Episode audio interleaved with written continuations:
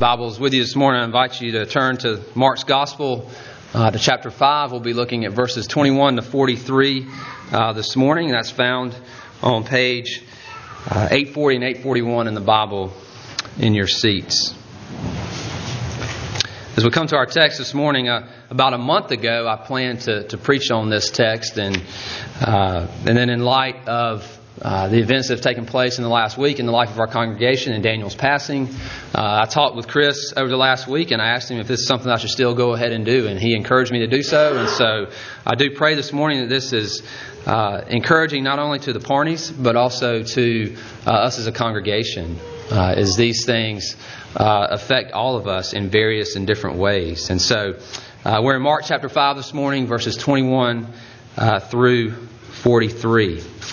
Our text this morning uh, ends a trilogy of sorts in Mark's Gospel. In this section of Mark's Gospel, in the two previous stories, uh, Jesus has continued to demonstrate his power uh, over uh, nature through the calming of the storm at the end of Mark chapter 4, but also uh, the first half of chapter uh, 5.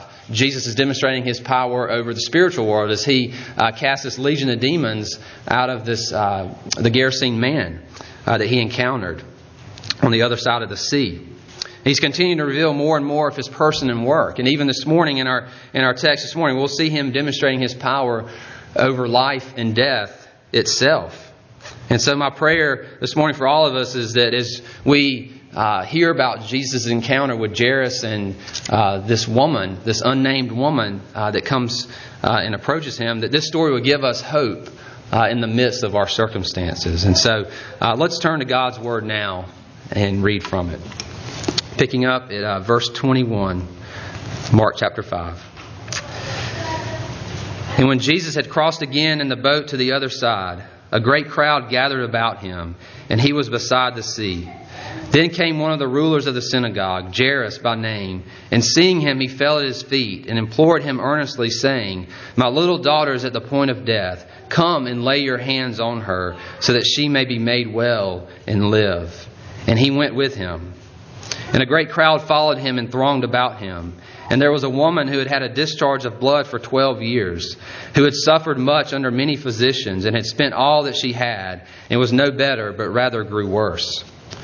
She had heard the reports about Jesus and came up behind him in the crowd and touched his garment.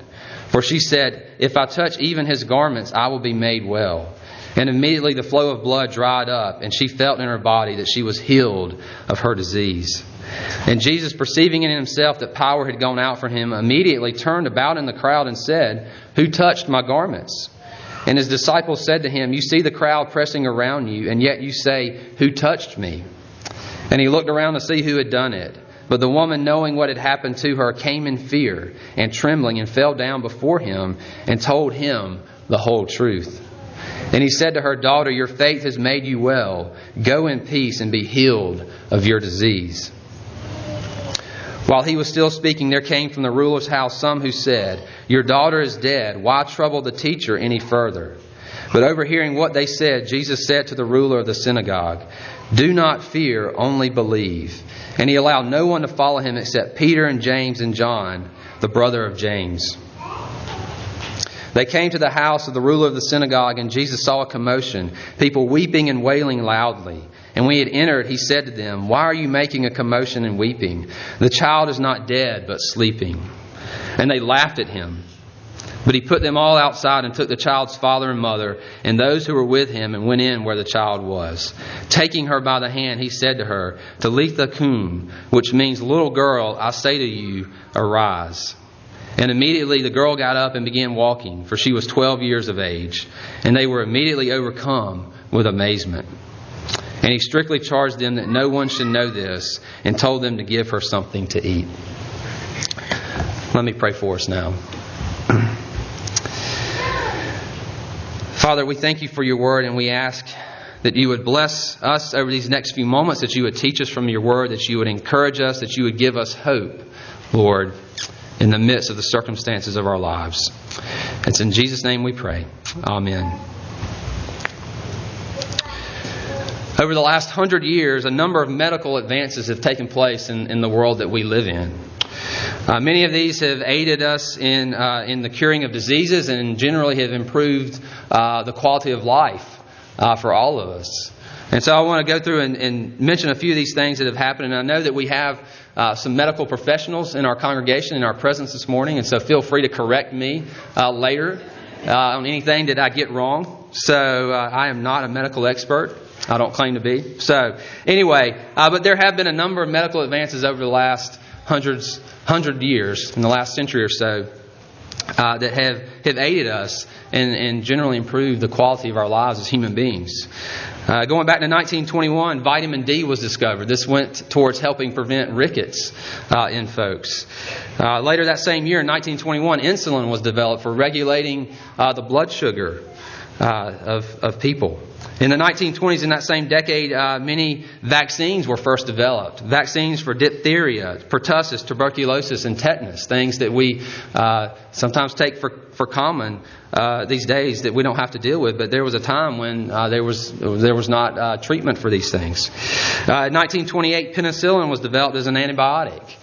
In 1935, a vaccine was developed for yellow fever. And then in 1946, chemotherapy was first introduced in the treatment of cancer patients. 1952, the polio vaccine was developed. This was a disease that had claimed the lives of many, many children uh, over years, and even uh, one of our, our presidents, uh, FDR. In 1954, uh, the kidney transplant was first performed. In 1958, a pacemaker was first developed for regulating uh, our heartbeat.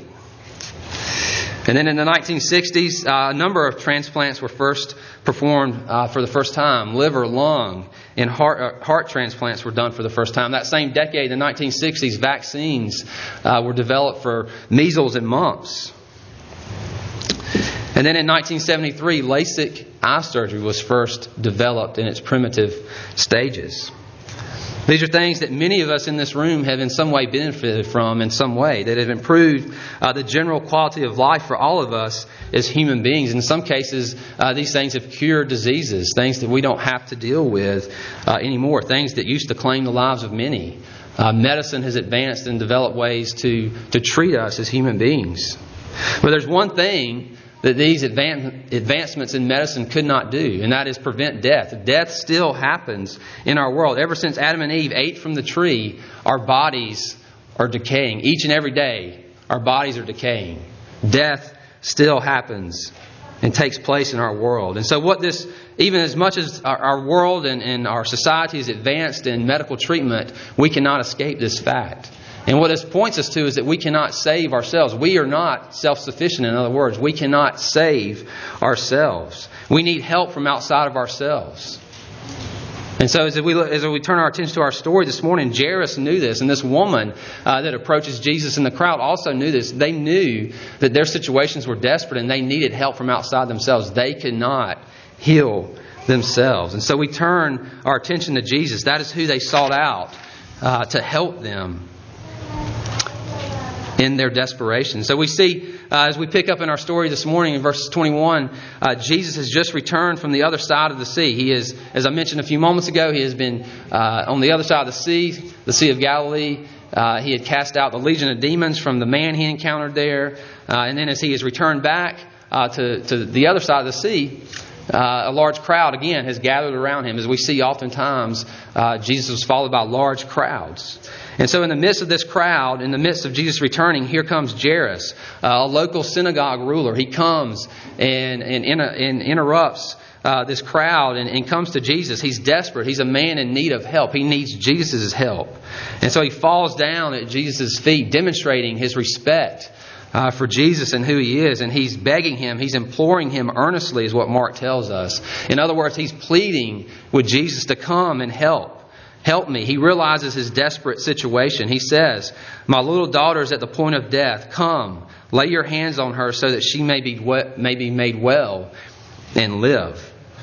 His little girl's condition is critical. There's no time to waste. He needs Jesus' help now. And so, what we see in this, in this father in Jairus as he comes to Jesus, we see the love that he has for his little girl, his care for her. It's an echo, in one sense, of creation. We were created uh, to be fruitful and multiply, to care for those that God has given to us. And so he is concerned about his little girl. He's seeking her well being, her safety. He's promoting life. And so we can commend this in Jairus. And so, and this would be our response too. If, if our child was in danger or a friend or a family member or whoever, whoever it might be, someone that we care about, if they are in danger, we're going to do all that we can to get him or her help. And so, so Jairus comes to Jesus and seeks him out. Uh, knowing that in some way he can help him. And so Jesus quickly responds to Jairus and he leaves with him. He's going to, he's headed to Jairus' house and a large crowd is still following Jesus. But then in the midst of this, as Jesus is on the way, he gets interrupted by this woman, this woman that, that we don't know her name. Uh, the story doesn't, Mark doesn't give us her name, but this woman came up to Jesus. And she was in just as desperate of a, uh, a, situation as Jairus was. She had, had been suffering from continual bleeding for some 12 years. 12 years she had been suffering uh, from this ailment. It was abnormal. She had gone to see many doctors. She had spent all of her money uh, on, on treatment, and she had exhausted all of her options, and her condition had not changed. In fact, Mark tells us that it had gotten worse. That even her condition had, had gotten worse. And so you can imagine uh, the frustration she felt. Maybe you have felt that same frustration when uh, you have been to doctors and, and there's, and no, there's no uh, signs of anything changing, and the doctors can't figure out what's going on. And so you can imagine the frustration that she felt. Her situation was just as desperate as Jairus's. She's hopeless, she's helpless. She needs Jesus' help. And she had heard the news of Jesus. Uh, she had likely heard about him performing uh, various healings in the area, and so she comes to him. And she says in verse 28, she says, if I touch even his garments, I will be made well. Just she just thought if she could just touch Jesus' clothes, that she would be made well. And so it's hard, you know, it's hard to know exactly what was going through her mind uh, in the ancient world in, in which uh, this story took place. Uh, it was believed if, if someone could touch the garments of a ruler, such as Alexander the Great or others, uh, that in some way blessing would come to them. And so maybe this is going on in our mind. Uh, we see even in, back in Mark chapter 3, uh, the crowd was pressing around Jesus, and, and, they believed just if they could just touch him, they were just wanting to touch Jesus' clothes, uh, thinking that they could be made well by doing that. And so some people, uh, as, as, you read this, might think that her actions are superstitious. Uh, but Mark uh, shows us that, that she is reflecting the actions of a disciple. She heard, she came, she had heard about Jesus. She came to him and knew in some way that he could bring help to her, could bring healing to her. And so she, she touched his, his garments. She acted upon what she knew. And Jairus does the same thing. He also acts on, on what he knows of Jesus. He came, uh, just like the woman, in desperation, in need of Jesus' help. His little girl was near death, and he's pleading with Jesus, uh, Come and help me help my little girl. And so both of these people that we encounter in this story uh, share this common uh, link that they are uh, in, desperate situ- in desperate situations. They are hopeless. They need help from outside of themselves. They know that they can't uh, save themselves. And so they turn to Jesus in their desperation, knowing uh, that He could help them in some way. They come to Him. And so we see the first thing we see in our text this morning is that Jesus is our source of help. When, when life is difficult, when our circumstances seem hopeless, when they seem impossible, Jesus is our source of help. He is the one uh, that we turn to. When everything else fails, we can turn and rest and rely upon Jesus. And so we see that Jesus has been interrupted by this woman. She's touched his garment. And then as soon as she touches it, uh, she knew immediately uh, that her body had been healed. Mark tells us that immediately, just in that moment, as she touched Jesus' garment, the, her blood flow dried up. She was healed. She knew in her body that she was healed of her disease. Can you imagine uh, the relief that this woman felt after 12 years of suffering and going through uh, the pain and the shame uh, of, of this uh, ailment that she had? Because she was, uh, because of this, because of this continual bleeding she had, she was, she was cast out from uh, the community. She was considered unclean. And so she didn't have contact uh, with, with others, much like the, the Gerasene demoniac back in the early part of Mark chapter 5. But you can imagine all this pain and this shame and this frustration is removed in that moment when she touched Jesus' garment, when she was healed. And so Jesus knows this. He knows that power has gone out from him. We see that in verse 30. Uh, he realizes uh, that in some way power has gone out from him. The power that resides in him as the second person of the Trinity, uh, as the Son of God, that power had gone out from him. And so her healing, uh, this woman's healing, was the result of God's free and gracious uh, decision to release power through Jesus. God is responding to her faith. The faith that brought her to Jesus, God is responding to that, and He is healing her even as she touches Jesus' garments, his clothes. And so Jesus uh, turns around, he attempts to find out who, who touched him. Remember, he's, he's got many people crowding around him, pressing against him. And so he's trying to find out who it is that's touched him. Uh, what causes power to go out from him? And his disciples have no clue as the disciples often do, uh, they, they had no clue what was going on. They're probably thinking, come on, Jesus, we've got other things to do. We've got more important things to do. Uh, we've got this little girl to go and, and, and save. Uh, there's, there's more important things, more, there's better ways for you to be spending your time. And so Jesus continues to search the crowd, and then the woman comes forward in fear and trembling, and she falls down before Jesus. And so, why though? Why does this woman fall down in fear before Jesus. It could be from the social uh, stigma that comes from being an unclean person and, and, pressing through the crowd and having contact with people and, and coming to Jesus and touching uh, his clothes. Uh, maybe she thought she had done something wrong by stealing power from Jesus in some way. But Mark tells us in verse 33 that the woman, knowing what had happened to her, came uh, in fear uh, before Jesus. And so, what Mark is doing here, he's connecting fear uh, with the knowledge of what had happened to her. This, this woman, like the disciples uh, in the storm on the Sea of Galilee back at the end of chapter 4, uh, when they saw Jesus uh, demonstrate his power over, over the wind and the sea, uh, they were in greater fear, if, if you remember that from the story. And so, just as uh, Jesus has demonstrated his power to the disciples and they were in fear, this woman is also in that same fear because she's experienced power that she has never seen before. And so, she is in fear of Jesus. She's encountered power that she's never seen uh, before. But she comes before Jesus and she tells uh, the whole truth to the crowd, to Jesus. Now, Mark doesn't give the details of, of what she said, but it could have gone something uh, like this. Uh, you know, she may have told about how she had suffered for many years and the pain and, and the frustration that she had experienced, how she had spent all of her money and resources on getting help, and her condition had not gotten better, but in fact, it had gotten worse. And she may have told them about the faith that she had in Jesus by just coming and touching his garments that she would be healed. And so she publicly confesses the faith that was in her heart before Jesus in the crowd. And, and so we see Jesus telling her that her faith has made her well. And so he confirms to her that it was her faith. It was her faith that brought her healing. It wasn't just the touching of her, his garments, garments, but it was the faith that led her to touch his garments that made her well. The touching of his robe was just the fruit of her faith.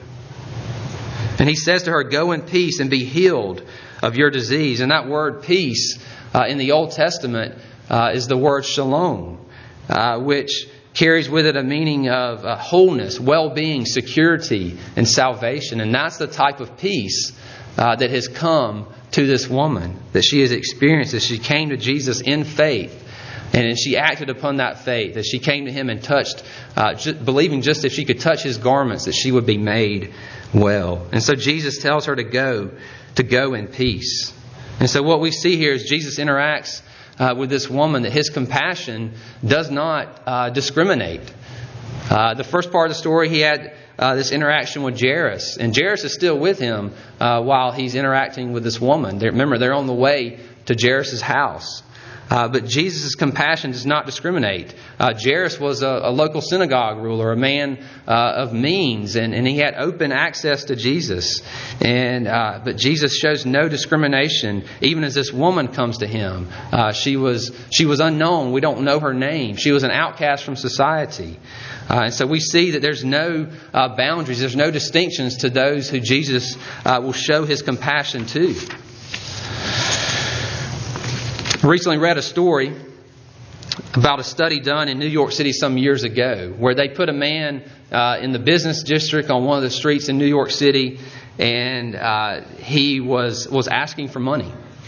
Uh, he was he was telling folks he had lost his wallet and he needed money to get a taxi, and so he would give him his name, he would give him his address, his phone number, how to contact him, and he said, as soon as I get home, uh, I, I, can pay you back.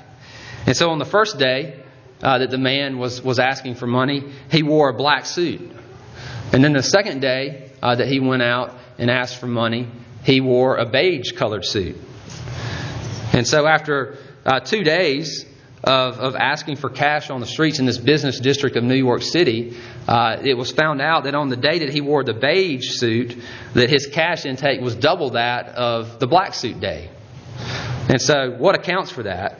Uh, well, it comes to find out that in that year this study was done, uh, that beige suits were the fashionable thing. That was the in color as far as suits go for men. And so what was going on is, is people were just simply showing favoritism or discrimination. Uh, they were more likely to give to him because he wore a beige suit because that was the in thing uh, that year. And so we see that's that what we do as human beings, we make distinctions uh, between one another. But Jesus, when it comes to Jesus, he makes no distinctions to whom uh, he will give and extend his compassion to. This woman, uh, she had no name. As I've said before, she was an outcast. She was cut off uh, from her community. She had no honor. And then there's Jairus, who is a male. Uh, who was a synagogue leader who had, like I said, had open access to Jesus. He could approach Jesus freely. Uh, and, and, and, we see Jesus showing compassion to both people. No matter their circumstances, Jesus shows compassion to them. His compassion and saving power comes to all, not just the rich, not just the poor, but to the rich and poor alike. He makes no distinctions. The one thing that Jesus does require, though, is faith, and he tells both of these uh, folks to believe, to trust in him. His compassion makes no distinction, it does not discriminate. And so, as Jesus is finishing his conversation with this woman, uh, the story turns back to Jairus, who's been waiting on Jesus. Remember, he's been with Jesus during this whole encounter with this woman through this interruption. And you can imagine uh, what Jairus was thinking. Uh, he may have been impatient. Uh, he was worried. I know he, we know he was worried about his daughter. That's why he came to Jesus in the first place. And he's probably wondering, when can we get back to my house? You know, we don't know what's going on with my little girl.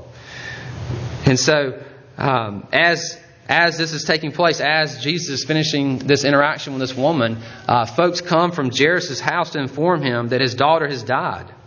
And they say, Why trouble the teacher any further? In other words, Jesus is just a teacher. He's just a, a good man, but there's no uh, abilities that he has beyond being just a good teacher. He has no ability to heal your daughter, is basically what they're telling uh, Jairus. And you can imagine his despair, his worry, uh, his sadness, maybe even his anger. Again, because they've been waiting uh, to, to get back to, to his house, and, and they've had this encounter with the woman. Uh, his little girl has died. All hope is lost.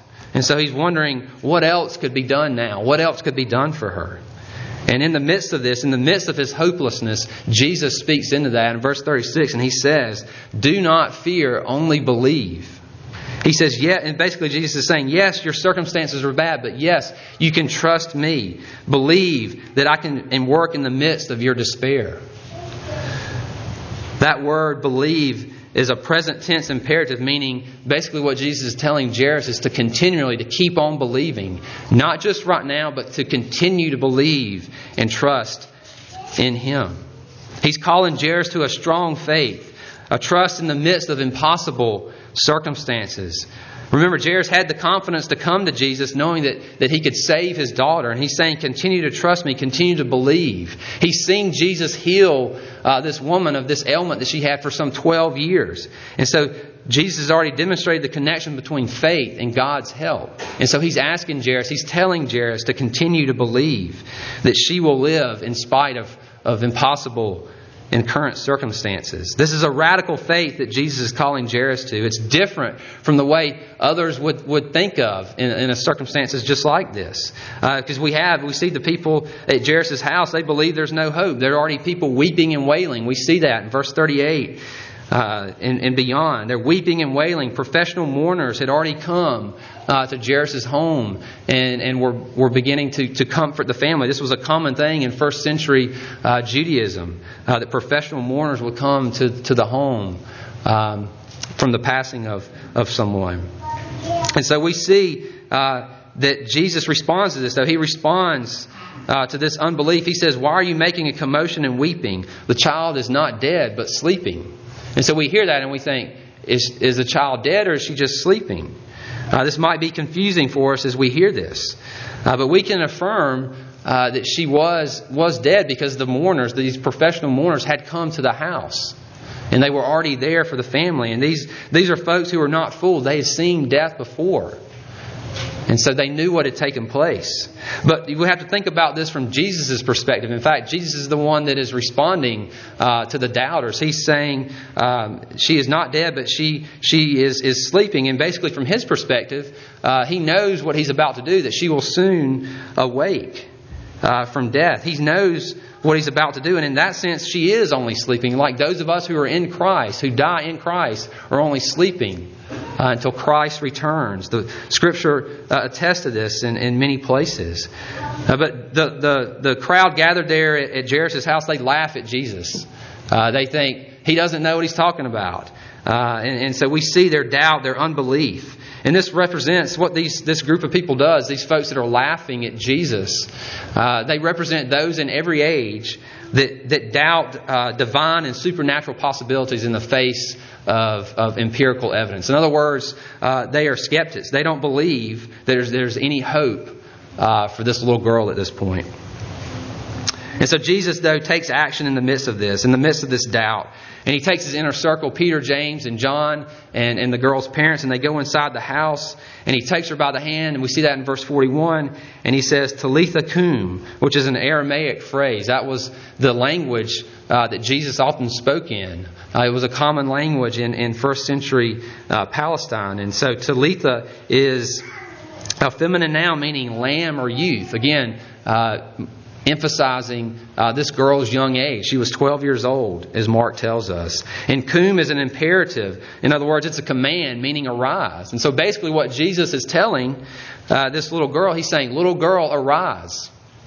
And so immediately she got up, and her body has life again. And the people uh, we see were amazed. They were amazed at what had taken place. And you can imagine the relief and the joy uh, that, that her parents felt at seeing this take place. And so, as we take a step back and, and think about uh, the situation of, the, of Jairus and the woman, we see the common link uh, between their two stories is that they, they had faith in the midst of hopelessness. Uh, the woman's condition was hopeless. Uh, she had spent some 12, 12 years trying to get a cure from, from this bleeding that she was experiencing. She had exhausted all of her means. And Jairus was hopeless too. He couldn't save his daughter. He came to Jesus knowing he didn't have the power uh, to save her. Both of these people turn to Jesus knowing that He is their only hope. And so, what we see is that Jesus can be trusted. He is trustworthy. Even when life, when circumstances are impossible, Jesus can be trusted. He is trustworthy. When all hope is lost, when it seems like there's no way out, when the realities of this life are overbearing and we can't take any more, Jesus can be trusted. He is trustworthy in the midst of impossible circumstances. And so, as we, as we look back at our story, we see Jesus. He's a source of help. Uh, Jairus and this woman come to him knowing that he can help them. His compassion does not discriminate, uh, he helps the rich and the poor alike. And he's trustworthy even when circumstances seem impossible. And so, what can we take away from this here today? The so what question that we often ask. Uh, what do we take away from this text this morning? There's a number of things I believe that we can take away, and I will just share a few of those with us uh, now. And the first thing I think we can take away from this is, is that the comforts of this world uh, will not protect us. Uh, our tendency is to find safety and comfort outside of Christ. Uh, and that is, we could find that in a number of things. It could be in money and possessions, uh, having the perfect job, uh, getting into the right college for, for education. Uh, it could be having a large retirement account, whatever it might be. It might be entertainment. uh, whatever it is, the comforts of this world cannot protect us. They cannot protect us uh, from hardship, from, from sickness, and even death. The best medical innovations and care will not save us from sickness and from death. Only faith in Christ and what He has done on our behalf can eternally save us from death and give us life. And so the comforts of this world will not protect us. But so often, that's where we turn to uh, when life is difficult, uh, when, when, when tragedy strikes. We turn to other things to comfort us. But the only thing that can give us true comfort and hope is Christ. And we also see uh, that faith defies our circumstances. We see that in, in Jairus. We see that in the woman in our story this morning. We see uh, uh, the woman, again, her, her status was an outcast. She was cut off uh, from contact with others.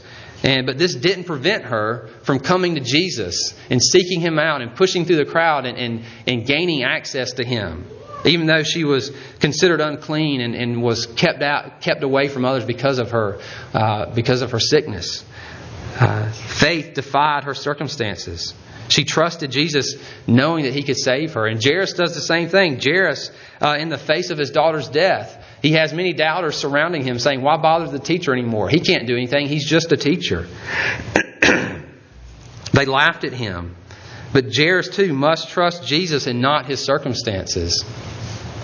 Our faith must enable us to look beyond our circumstances and know that there is something better. There is something better yet to come. There's something better than our current difficulties. Whether that is sickness, whether that is loneliness, whether that is depression that we're struggling with, uh, unemployment, bullying, abuse, and even death, whatever it might be that we're experiencing right now, there's something better than our current difficulties. And so faith enables us to defy our circumstances and look beyond that. And we see Jesus telling us to believe, to keep on trusting Him. Now, this doesn't mean that things will always change for the better for us. Uh, sometimes they don't change. But His promises of forgiveness and eternal life are much better than anything currently happening in our lives. And so this gives us hope. This gives us uh, hope that there's something better out there, something better uh, to come. And the last thing I want to mention uh, that we can take away uh, from, from our text this morning is that we're not immune from hardship. We're not immune from sickness. We're not immune uh, from death. This comes to rich and poor alike, uh, to Christian and non Christian. Uh, Jairus' status as a synagogue leader did not protect him from death. Suffering comes to all of us as human beings, Christian and non Christian alike. And, and, and yes, Jairus' daughter and, and, and, the unnamed uh, woman, they were delivered from sickness. They were delivered from death. But one day, eventually, their bodies gave out. Their bodies deteriorated, and death did come to them uh, one day. Yes, Jesus saved them uh, and healed them in, in, in, this moment here that we saw in our text this morning. But one day death did come to them as it comes uh, to all of us, as it comes to you and me. And this has been happening, as I said earlier, ever since Genesis 3. Uh, this is something we cannot avoid. We cannot avoid sickness. We cannot avoid death, unfortunately. But the good news is that death does not get the last word. Death is not the end of the story for us. And so, our story today, there is hope found in our story. Uh, one of my favorite parts of the Lord of the Rings uh, book is in the last book, The Return of the King. In the aftermath of uh, the ring being destroyed in Mount Doom, uh, Tolkien paints a picture in the pages that follow that of all things being made right, evil being done away with. And this, this picture of, of evil being done away with uh, is, is captured in a question uh, that Sam asked of Gandalf. He says, Is everything sad going to come untrue? This is a question that all of us ask, right? Is everything sad going to come untrue? All of the hardship and the pain and the difficulty we've experienced in life, will that one day become untrue? Will things be made right? This is a question that our entire world is asking as you look around, as you turn on uh, the TV and read newspapers. Uh, we see uh, fires taking place in California, claiming the lives of many. We see floods taking place, fighting, wars, conflict, abuse, sickness, and death. Will these things be done away with? That's the question that's being asked. And if Christianity doesn't have an answer to all these things, then we're in trouble because no other worldview can account for these things. No other worldview has a solution to the things that we experience, to the hard things that we experience in this life. But the good news is that we do have an answer, and that's found in our story today because Jesus, as he heals this woman and, and brings Jairus' daughter back from the dead, he is saying, yes, there is something better out there. Yes, there is something better than our current circumstances. Yes, there is something better uh, than sickness and death. These things were never meant to be. And what Jesus is doing here is he heals this woman uh, as, he, as he brings Jairus' daughter back from the dead. He is pushing back against the effects of the fall. He is pushing back against it and saying, there's something better out there. And so, just as Jesus stops this woman's bleeding, Jesus was the one who gave his own blood uh, to save us. As he brought Jairus' daughter back to life, he is the one who gave his life on the cross so those of us who believe and trust in him might be delivered from our sins and have life, eternal life.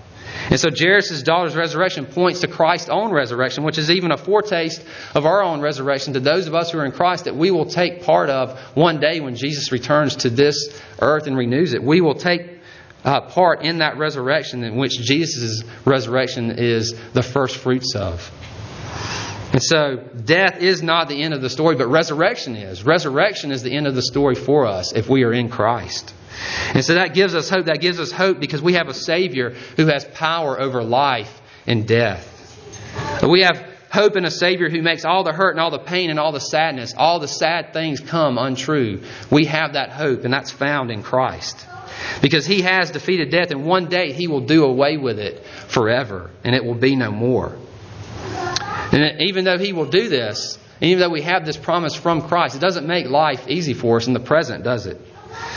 Our pain is real, and healing doesn't always happen to us. But we have a faith. We have a faith that overcomes despair. Even in the midst of the hopelessness, hopelessness that we feel now, we have a faith that overcomes despair. And that's because Jesus was raised from the dead. We believe that those who are in Christ will take part in that resurrection one day. That there will be a day when the sad things come untrue because we, our trust is in a Lord and Savior who, who has power over life and death. And this brings us true hope in the midst of our hopelessness. Let me pray for us now.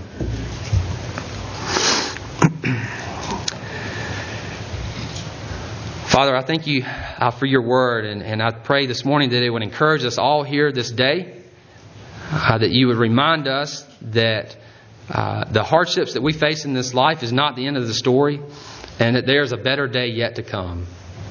And so we thank you for Christ. We thank you for his resurrection and the hope that that gives us uh, as we look to him, as we trust in him. So in his name we pray. Amen. Read to us now Matthew's account of the Lord's Supper. Now, as they were eating, Jesus took bread and after blessing it, broke it and gave it to the disciples and said, Take, eat, this is my body. And he took a cup, and when he had given thanks, he gave it to them, saying, Drink of it, all of you, for this is my blood of the covenant, which is poured out for many for the forgiveness of sins. I tell you, I will not drink again of this fruit of the vine until that day when I drink it new with you in my Father's kingdom. Jesus' words here that he will not drink again of the fruit of the vine until that day he drinks it new with us in his Father's kingdom reminds us that there's a better day coming. There's a better day coming uh, than what we experience in this world now. Uh, the hardships, the sickness, death, and other things that we experience in this world. There will be a day uh, when Jesus returns and he rids the world of these things, and they will be no more. And that gives us hope uh, as Christians as we as we seek to follow the Lord faithfully each and every day. We have this hope that there is one day when these things will be no more, and Jesus does away with them. And so that the Lord's Supper points us towards that day, and these, even these words that Jesus uh, spoke to his disciples many, many years ago uh, gives us hope and points to that day uh, when Christ will do away with all the things uh, that, that we deal with in this life. And so this table points to to Christ, to his to his his death and his resurrection, to his his body and his blood, the giving of his blood. And so we come to the table this morning uh, that our faith might be uh, strengthened, that it might be encouraged, that we might be empowered to go out and live this week, even though our circumstances tell us otherwise. Our circumstances may tell us that God is not good. Christ's resurrection reminds us that God is good because he raised Jesus from the dead, and we will take part in that resurrection one day to those who trust in Jesus and hope in him and believe in him. And so this table is, is for Christians this morning. It's for those who are trusting in Jesus, uh, that know uh, that they cannot save themselves. They cannot forgive themselves, but they need forgiveness, and that comes through trusting in Jesus uh, as our Lord and Savior. And so, if you believe these things, if you are a member in good standing of a church that uh, preaches and proclaims the gospel, then we invite you to come to this table and take and eat, uh, that your faith might be strengthened, that you might be reminded of the hope that we have in Christ, that He gave His body and His blood for us. Let me let me pray for us now.